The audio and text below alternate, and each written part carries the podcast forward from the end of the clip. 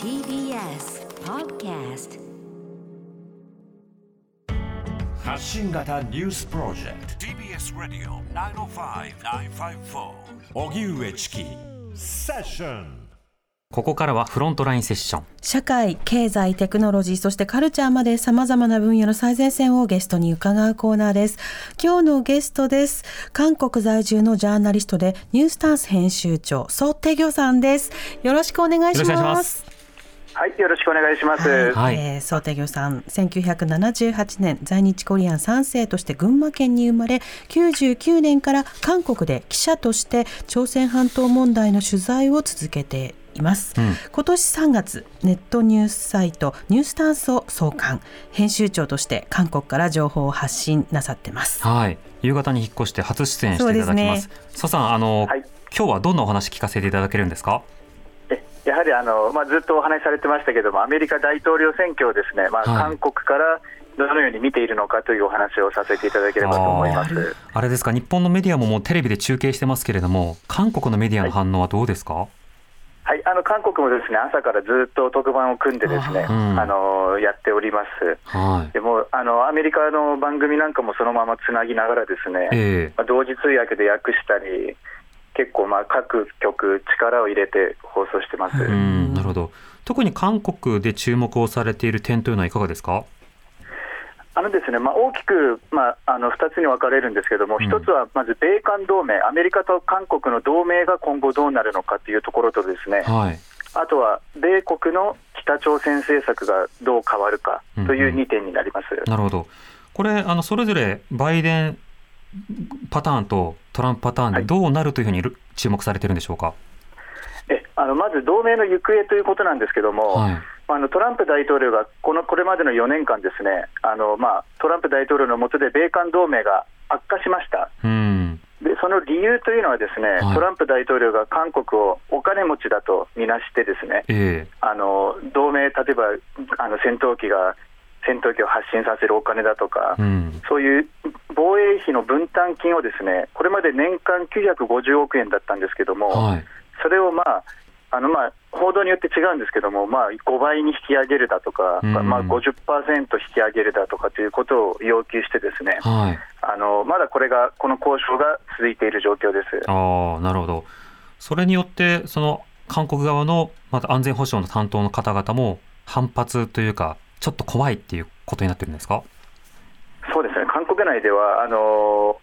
アメリカがどっかの総督なのかっていうか、まああの韓国韓国にいるアメリカ大使に対ハリス大使という方に対して、ですね、まあええアメリカの総督なのかと、うん。そんなに韓国が下なのかと、これ、まるでこうなんか守ってあげてるって言われてるようなもんじゃないのか、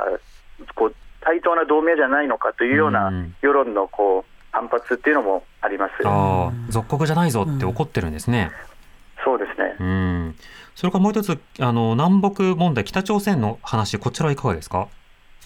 えあのーまあ、韓国にとってみたら、北朝鮮が核兵器を完成させて、ですね、はい。まあ、いつどうなるかわからないというその、まあ、安全保障にとって一番大きな問題が北朝鮮の問題になるわけで、えで特に非核化という部分がもしあの成功する場合に、ですね、うん韓国にとってはやはりそ今後、南北交流が増えたり、まあ、経済発展にこう拍車がかかったりというのはいいことがあるんですけども。ええやはりあの、まあ、トランプ大統領が再選する場合には、ですねこれまでと同じようにキム・ジョンウンさんとこう会ったりというような、まあ、トップダウンのやり方が続くと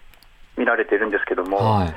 あのやっぱりバイデンさバイデンさんがなる場合には、やはりこれまでとは全く違う北朝鮮政策というのを、でそれは何かというと、あのまあ、実務協議を積み重ねていくような、まあ、地道な、まさにあの外交という形での北朝鮮との交渉が始まるうん。というふうに見られています。なるほど。これあのトランプさんだからこう電撃訪問という形になったじゃないかっていう話もある一方で、でもその後結局改善されてないじゃないかっていう反論もあります。で、一方でバイデン政権になった場合のあり方というのはどういったところが注目されてますか？やっぱり実務者協議ですか？そうですね。あの実務者協議、もしくは6者協議のような、ああいううん。他者間の話し合いというのが復活するのではないかというふうに言われてるんですけども、え実はそのバイデンさんもそんなにキム・ジョンウンさんに対してこう温厚な立場ではないわけですよ。はい。あの例えばあの前回の討論会、トランプさんとの討論会では、まあ、暴君だとかっていうふうに表現もしましたし、キム・ジョンウンさんのことを。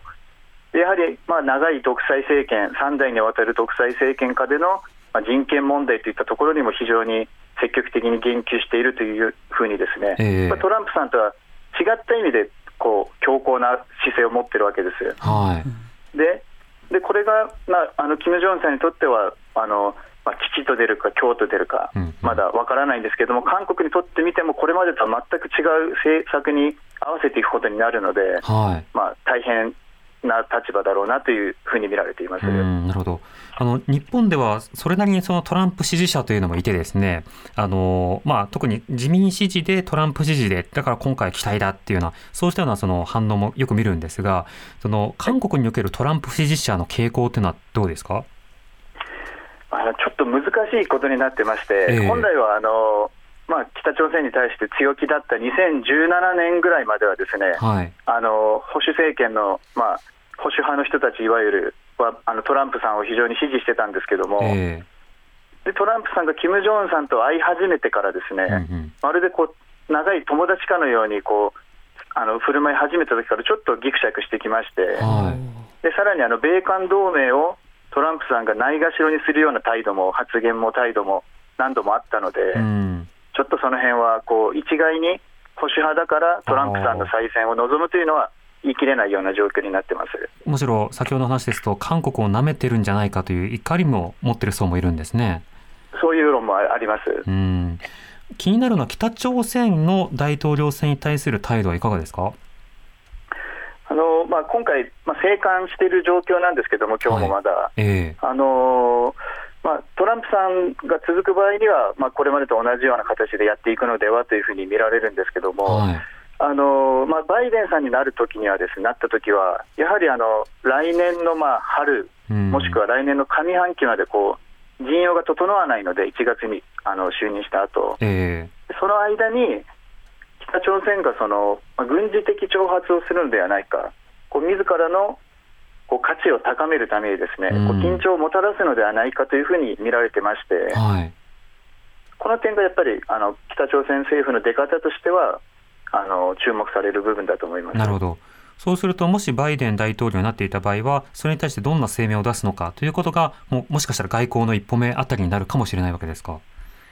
そうですね、あのまあすでに北朝鮮はバイデンさんについて、まあ、うん狂った老いぼれのようなこうひどい言い方結構厳しいえーあの発言をしているので、うん基。本的にはやっぱりあの独裁だとか人権だとかっていうのを指摘されるのを嫌がるわけですね、北朝鮮っていうのは。ええはい。でそれはトランプさんは棚上げにして交渉してきたんですけども、うん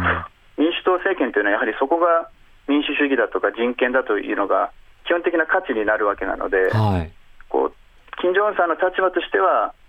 なかなかやりづらいと、バイデンさんになる場合、うん。ただですね、あのやっぱり先ほど申し上げた通り、あの実務協議を積み重ねていくというのは、その分、まあ、細かい妥協をアメリカがするようになるかもしれないはい。というような形で、まあ、一歩前進、トランプは0か100かだったんですけども、ええバイデンさんになれば、まあ、1とか5の前進を見込めるというようなですね、うんうん。そういうあの、まあ、川山用もあるかもしれません。なるほど。あると思います。はいうん、となると北朝鮮もまあ両睨みで、そして韓国もまあ両睨みなんだけれども、この間積み重なってきたぎくしゃくしたようなところを、今後4年間でどう改善できるのかどうか、ここを見ているということですね。はい、やはりあうんのギクシャクという部分で考えると、バイデンさんになってほしいというのはあのあると思います。あただ、北朝鮮の今後を考えあの比較を考えると、トランプさんの方がまだやりやすいのかなという、うん韓国もちょっとこう、どっちつかずの立場だというふうに見えます。あ、圧力か蓄積か、うん、国によって見え方も変わってきますね。曽、さん、ありがとうございました。はい、ありがとうございますありがとうご。ざいました。曽手さんにお話を伺いました。フロントラインセッションでした。TBS Radio 905 954発信型ニュースプロジェクト。セッション